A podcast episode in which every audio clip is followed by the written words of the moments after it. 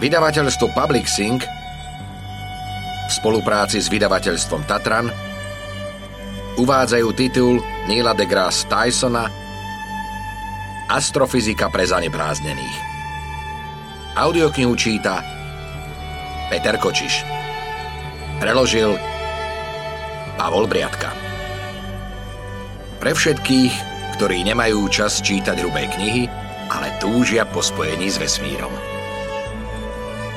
Predslov V posledných rokoch sa ani jeden týždeň nezaobíde bez tučných titulkov oznamujúcich nový kozmický objav. Možno si média túto tému obľúbili, no skutočným dôvodom bude skôr rastúci záujem širokej verejnosti o vedu. Dôkazov je naozaj veľa. Od populárnych televíznych relácií s vedeckým podtónom až po úspešné sci-fi filmy s hviezdnym obsadením ktoré vznikli pod taktovkou známych producentov a režisérov a určite aj veľkolepé životopisné filmy o významných osobnostiach zo sveta vedy. Tie sa stali žánrom samým o sebe. Veľkému úspechu sa tešia aj rôzne vedecké festivaly, sci-fi zrazy a televízne dokumenty zamerané na vedu. Dokonca aj najviac zarábajúci film všetkých čias z dielne slávneho režiséra sa odohráva na planéte obiehajúcej okolo vzdialenej hviezdy a vystupuje v ňom postava astrobiologičky, ktorú stvárnila populárna herečka. Väčšina vedeckých oblastí sa v poslednom čase dostáva do úzadia, no astrofyzika sa stále drží na najvyšších priečkach. Myslím, že viem, prečo je to tak. Každý sa už aspoň raz v živote pozrel na nočnú oblohu a kládol si otázky. Čo to všetko znamená? Ako to spolu súvisí? A aký zmysel má moje bytie na tomto svete?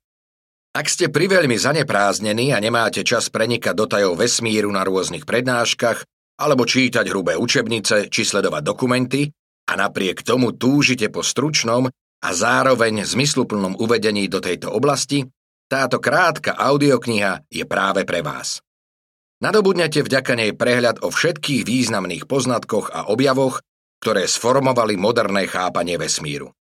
A ak som dosiahol, čo som chcel, po jej prečítaní budete obohatení o vedomosti z astrofyziky a možno zatúžite vedieť viac. Nie je povinnosťou vesmíru, aby vám dával zmysel. NDT Prvá kapitola Najväčší príbeh všetkých čias Svet pretrváva už mnoho rokov a všetko sa odvíja od okamihu, keď sa dal do pohybu. Lukrécius 55 pred Kristom. Na začiatku, pred približne 14 miliardami rokov, zaberal všetok priestor, všetká hmota a energia vesmíru menej než jednu biliontinu bodky, ktorou sa končí táto veta. Pod pokrievkou to vrelo a prírodné sily, ktorými dnes opisujeme vesmír, tvorili jeden celok. Nie je síce jasné, ako vznikol tento miniatúrny vesmír, no v tomto štádiu sa dokázal už len rozpínať, a to veľmi rýchlo. Tento jav dnes poznáme ako veľký tresk. Einsteinova všeobecná teória relativity z roku 1916 nám poskytuje moderné chápanie gravitácie. Podľa tejto teórie spôsobuje prítomnosť hmoty a energie zakrivenie štruktúry časopriestoru, ktorý ich obklopuje. V 20. rokoch minulého storočia uzrela svetlo sveta aj kvantová mechanika, ktorá priniesla zase moderný opis atómov, molekúl a subatómových častíc. Tieto dva prístupy k vysvetleniu prírodných zákonov sú však formálne nezlučiteľné, čím sa fyzici dostali pred náročnú úlohu spojiť teóriu o malom s teóriou o veľkom a vytvoriť jednotnú teóriu kvantovej gravitácie. Riešenie je ešte v nedohľadne, no už vieme, akým prekážkam čelíme. Jednou z nich je tzv. Plancková éra, jedno zo štádí raného vesmíru. Ide o krátky časový interval v rozmedzi od t rovná sa 0 po t rovná sa 10 na mínus 43 sekundy. Jedna 10 miliónov, biliónov, biliónov, biliontina sekundy od vzniku vesmíru, kým dosiahol v priemere veľkosť 10 na mínus 35 metra jedna 100 miliárd bilión biliontina metra. Nemecký fyzik Max Planck, po ktorom sú pomenované tieto nepredstaviteľne malé veličiny, predložil svoju teóriu kvantovej energie už začiatkom 20. storočia a vo všeobecnosti sa považuje za otca kvantovej mechaniky. Pre súčasný vesmír nepredstavuje rozpor medzi gravitáciou a kvantovou mechanikou žiadny problém. Astrofyzici uplatňujú princípy všeobecnej relativity a kvantovej mechaniky pri riešení najrôznejších problémov. Máme však podozrenie, že na začiatku, počas plánkovej éry, keď ešte veľké bolo malým, museli tieto dva princípy držať spolu. Bohužiaľ, stále nevieme, čo ich viedlo k tejto netradičnej spolupráci, preto žiadne Známe fyzikálne zákony nedokážu uspokojivo vysvetliť správanie vesmíru počas tohto krátkeho spoločného pôsobenia. Napriek tomu sa však domnievame, že na konci plankovej éry sa gravitácia odtrhla od ostatných, stále zjednotených prírodných síl a získala tak vlastnú identitu, ktorú dobre vystihujú súčasné teórie. Po skončení plankovej éry sa vesmír ďalej rozpínal, uvoľňoval nahromadenú energiu a to, čo ostalo zo spojených prírodných síl, sa rozdelilo na elektroslabú a silnú jadrovú silu. Neskôr sa ešte elektroslabá sila rozložila na elektromagnetickú a slabú jadrovú silu. A tak vznikli štyri odlišné sily, ktoré sme postupne spoznali a obľúbili si ich. Slabá jadrová sila dohliada na radioaktívny rozpad, silná jadrová sila drží pokope jadra atómov, elektromagnetická sila viaže k sebe molekuly a gravitácia spája objemnú hmotu. Od počiatku ubehla jedna trilióntina sekundy. Celý tento čas prebiehala nepretržitá spolupráca medzi hmotou vo forme subatómových častíc a energiou vo forme fotónov. Nehmotné prenášače svetla, ktoré sú skôr vlnami než časticami. Vysoká teplota vesmíru umožnila spontánne pretransformovať energiu fotónov na dvojice pozostávajúce z častíc hmoty a antihmoty, ktoré sa okamžite navzájom zničili a uvoľnená energia sa vrátila späť vo forme fotónov. Áno, antihmota skutočne existuje a prišli s ňou vedci, nie sci-fi spisovatelia. Tieto zázračné premeny dokonale vyjadruje najznámejšia Einsteinova rovnica E rovná sa mc na druhú, ktorá predstavuje obojsmerný recept na zistenie, koľko hmoty zodpovedá vašej energii a koľko energie zodpovedá vašej hmote. Hodnota C na druhú je druhou mocninou rýchlosti svetla a keď toto obrovské číslo vynásobíme hmotnosťou, zistíme, aké množstvo energie môžeme získať z daného telesa. Krátko predtým, ale aj potom, čo sa elektroslabé sily rozdelili, bol vesmír ako hustá polievka s kvarkov, leptónov a ich súrodencov z antihmoty, ako aj z bozónov, častíc, ktoré umožňujú ich vzájomnú interakciu. Žiadna z týchto častíc, aspoň pokiaľ vieme, sa nedá rozdeliť na nič menšie ani jednoduchšie, no každá z nich má niekoľko foriem. Bežný fotón patrí do rodiny bozónov. Najznámejšie leptóny pre lajkov sú elektrón a možno neutríno. A najznámejšie kvarky sú, nuž, nie sú vlastne žiadne známe kvarky. Všetkých šesť poddruhov dostalo abstraktné mená, ktoré nemajú z filologického, filozofického alebo pedagogického hľadiska žiadny význam. Majú slúžiť iba na ich odlišovanie. Kvark U z anglického up hore, kvark D z anglického down dole, kvark S, nazývaný aj čudný z anglického strange, kvark C nazývaný aj pôvabný z anglického charmed, kvark T z anglického top vrchný a kvark B nazývaný aj kvark s krásou z anglického beauty, krása, iný názov bottom, spodný. Bozóny sú mimochodom pomenované po indickom vedcovi Šatendranátovi nad Bozeovi. Slovo leptón je odvodené z gréckého leptos, ľahký, malý. Kvark má však naproti tomu literárny a oveľa pozorúhodnejší pôvod. Fyzik Murray Gell-Mann, ktorý v roku 1964 predstavil kvarky ako vnútorné zložky protónov a neutrónov a ktorý si vtedy myslel, že rodina kvarkov má iba troch členov, čerpal inšpiráciu z diela írskeho spisovateľa Jamesa Joycea Finneganovo prebúdzanie, kde odznie pre autora typicky nezrozumiteľná veta. Three quarks for Master Mark. Význam slova quark nie je v kontexte vety úplne jasný. Poznámka prekladateľa. Kvarky však majú jednu veľkú výhodu. Ich názvy sú jednoduché. To je niečo, čo sa chemikom, biológom a zvlášť geológom nedarí dosiahnuť pri pomenovaní iných vecí. Kvarky sú zvláštne stvorenia. Na rozdiel od protónov s elektrickým nábojom plus 1 a elektrónov s elektrickým nábojom mínus 1 majú kvarky zlomkové náboje vyjadrené v tretinách. Kvarky taktiež nikdy nezastihnete o samote. Vždy budú mať okolo seba niekoľko ďalších kvarkov.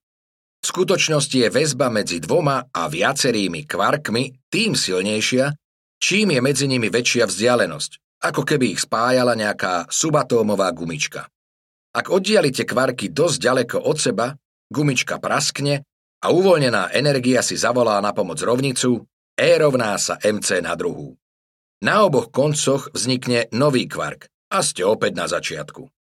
Počas kvarkovo-leptónovej éry Mal vesmír príliš veľkú hustotu, preto priemerná vzdialenosť medzi nespojenými kvarkami nedokázala konkurovať vzdialenosti medzi spojenými kvarkami.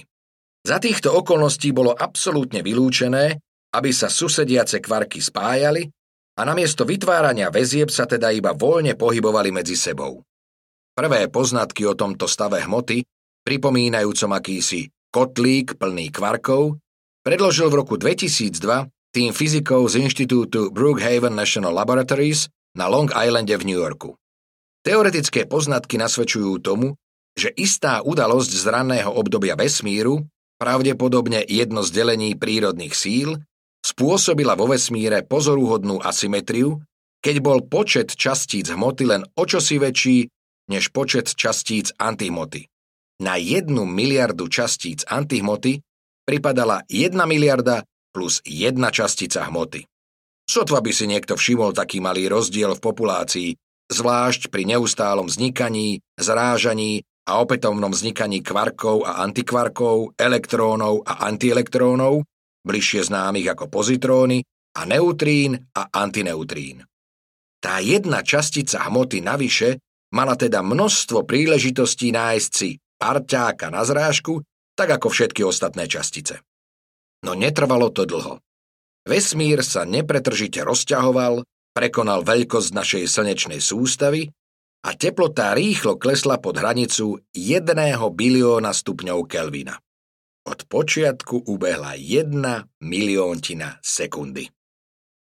V takomto vlažnom vesmíre nebola dostatočná teplota ani hustota na varenie ďalších kvarkov, preto si tie existujúce našli tanečných partnerov a vytvorili novú, súdržnú skupinu častíc hadróny.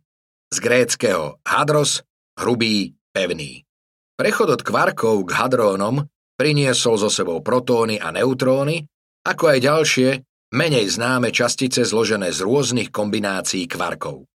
Vráťme sa na chvíľu na Zem do Švajčiarska, kde sa Európske spoločenstvo časticovej fyziky, Európska organizácia pre jadrový výskum, bližšie známa pod skratkou CERN, pokúša pomocou veľkého urýchľovača dosiahnuť zrážku zväzkov hadrónov a opätovne vytvoriť rovnaké podmienky, aké boli pri ich vzniku. Tento najväčší prístroj na Zemi má príznačný názov Veľký hadrónový urýchľovač.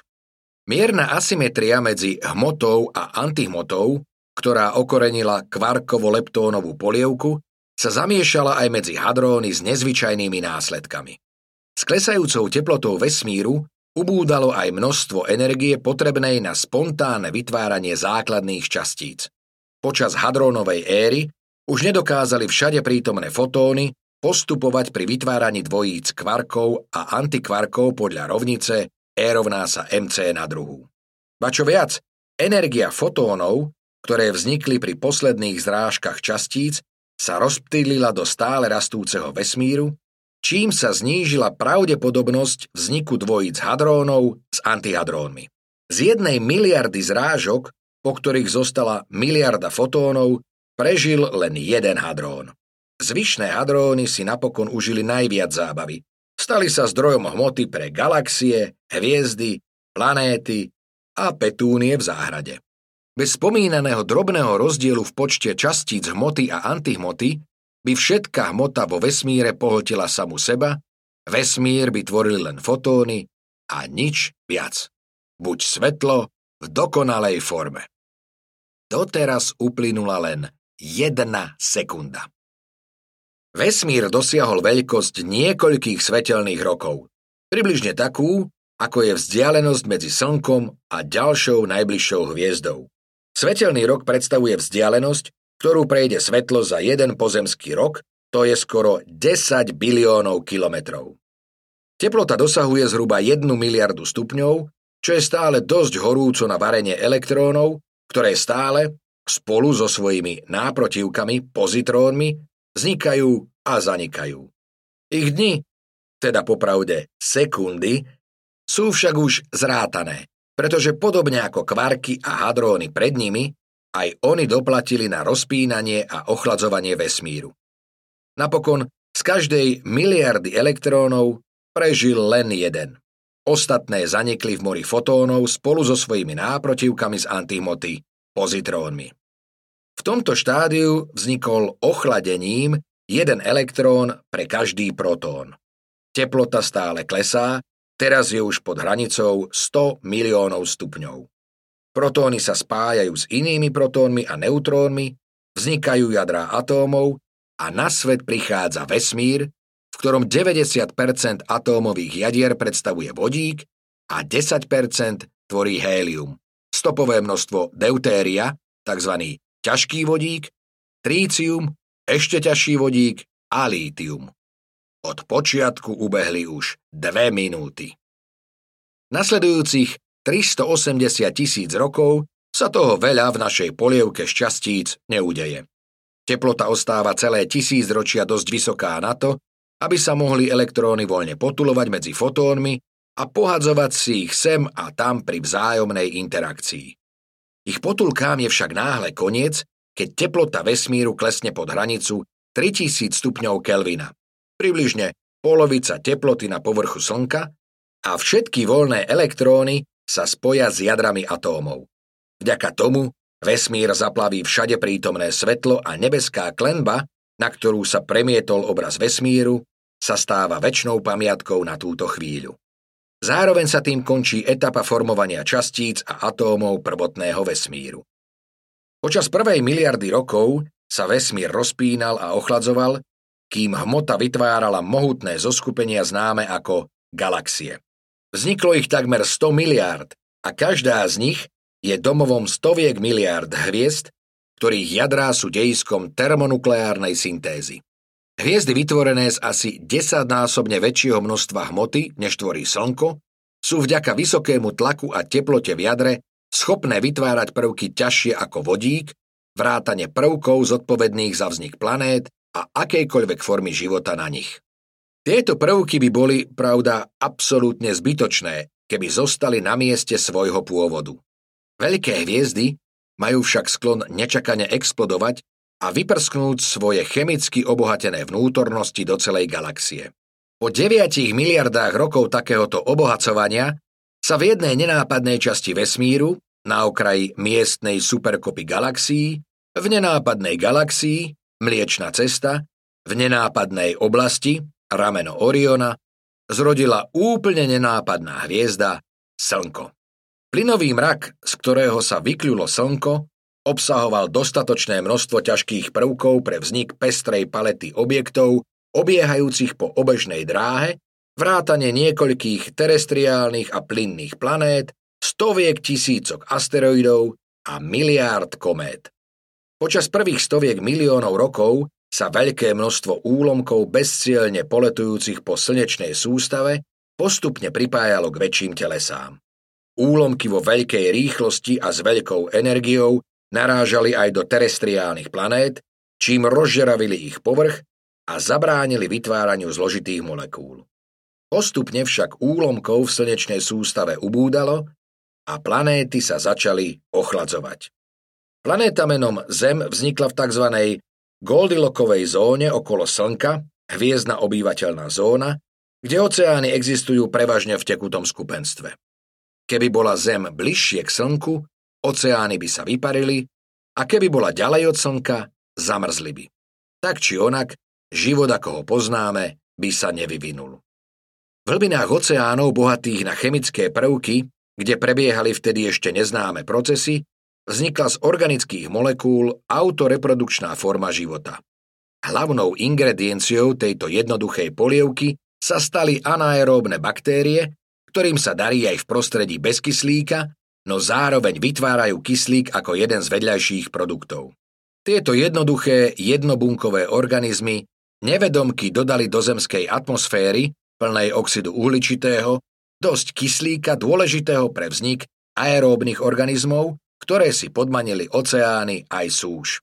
Atómy kyslíka, bežne prítomné v dvojiciach O2, vytvorili v hornej časti atmosféry aj trojice O3, známe ako ozón.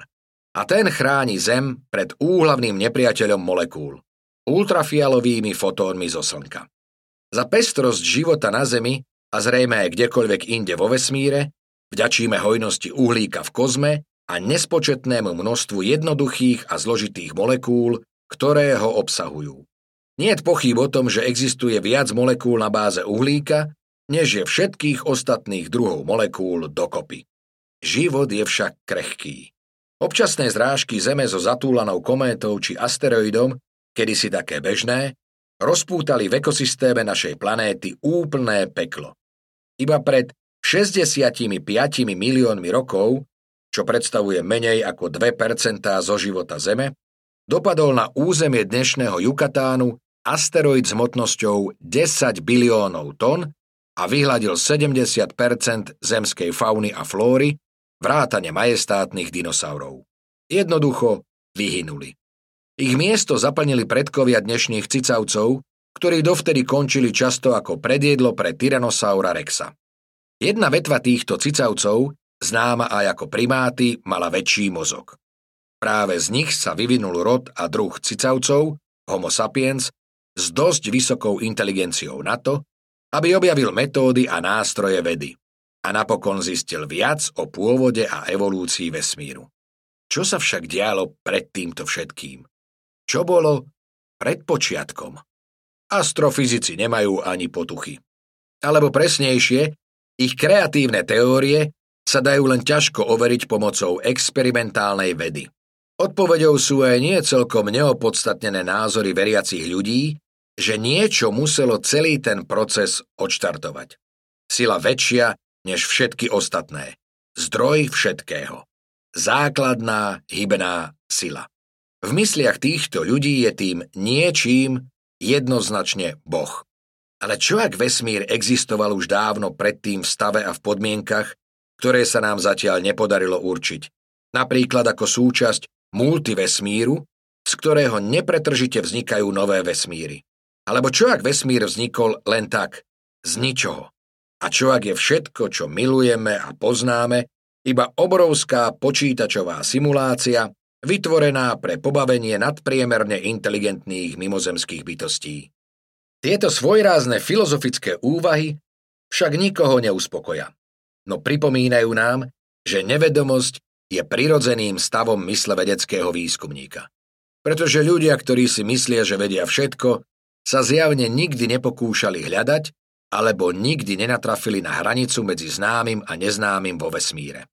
S istotou však môžeme tvrdiť, že vesmír mal začiatok, stále sa vyvíja a každý atóm v našom tele má pôvod vo veľkom tresku a v prírodných termonukleárnych peciach v jadrách masívnych hviezd, ktoré explodovali pred viac než 5 miliardami rokov. Sme hviezdny prach, do ktorého vesmír vdýchol život a schopnosť uvedomiť si svoju podstatu.